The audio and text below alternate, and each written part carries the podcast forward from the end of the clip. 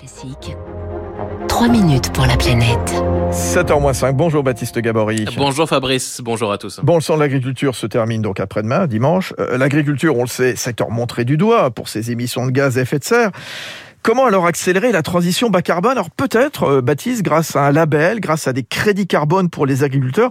L'idée, en tout cas, elle se développe en France et en Europe. Et oui, à travers notamment ce que l'on appelle le carbon farming, autrement dit la capacité des sols agricoles à capter et à stocker du carbone. Claudine Fouchereau est la directrice du programme agriculture de l'Institut de l'économie pour le climat. En fait, l'objectif de, de, carbon farming, c'est de rémunérer euh, le carbone en fait stocké par les agriculteurs. Pour l'instant, le, le, le, secteur agricole en fait est émetteur euh, net, il déstocke du carbone parce que des, des haies sont coupées, euh, des prairies sont retournées, etc. Mais l'objectif, c'est que euh, les sols agricoles deviennent euh, stockeurs nets. En France, il existe ainsi depuis 2019 le label bas carbone qui permet en fait de monétiser les efforts de réduction de l'empreinte carbone des agriculteurs. Plusieurs acteurs pour cela les accompagnent. C'est le cas euh, par exemple de la start-up Rise lancée il y a un an et demi. Étienne Vario est son euh, cofondateur. On a effectivement l'ensemble des technologies qui permettent de suivre l'empreinte carbone d'un agriculteur dans la durée. Et tout ça va nous permettre de faire valoir l'empreinte carbone de l'agriculteur auprès du label bas carbone, de matérialiser une amélioration de son empreinte carbone. Et c'est ce différentiel, c'est ces tonnes-là qu'on va être capable de faire certifier pour obtenir des crédits carbone et qu'on va être capable de vendre, de céder pour générer un financement qu'on va apporter aux agriculteurs.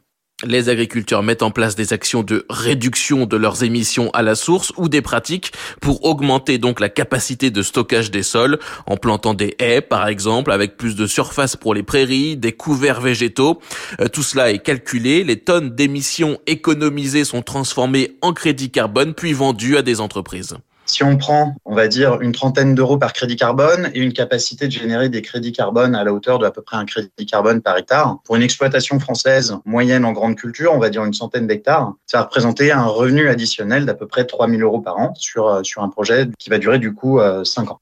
Soit 15 000 euros hein, sur 5 ans, ça peut être plus, tout dépend du nombre de tonnes de CO2 économisées, mais cela reste un revenu complémentaire ça va jamais venir remplacer le revenu de l'exploitation. Par contre, c'est un bonus très intéressant pour financer la transition vers des sols en meilleure santé. Et derrière, ça va être d'accéder à d'autres compléments de valeur, des sols qui ont des meilleures propriétés agronomiques. Et puis, ça veut dire aussi un sol qui intrinsèquement a plus de valeur, qui est plus résilient, euh, notamment dans un contexte de, de changement climatique.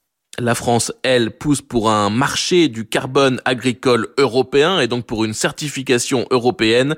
L'Institut de l'économie pour le climat rappelle de son côté que le marché des crédits carbone agricoles reste limité pour l'instant. Claudine Fouchereau ça reste assez marginal à l'heure actuelle. Et en fait, ce qu'on qu imagine euh, par la suite, c'est euh, que des financements publics, comme par exemple venant de la politique agricole commune, eh ben, viennent financer des projets bas carbone, viennent rémunérer le stockage carbone dans les sols réalisés par les agriculteurs. Et l'enjeu hein, est important puisque l'agriculture représente aujourd'hui, euh, par exemple en France, 19% des émissions de gaz à effet de serre. Merci, bon week-end. Baptiste Gabory, 6h58 sur Radio Classique, comme chaque jour à cette heure-ci, territoire d'excellence. Oui, c'est bientôt le week-end, peut-être le moment de sortir, de consommer.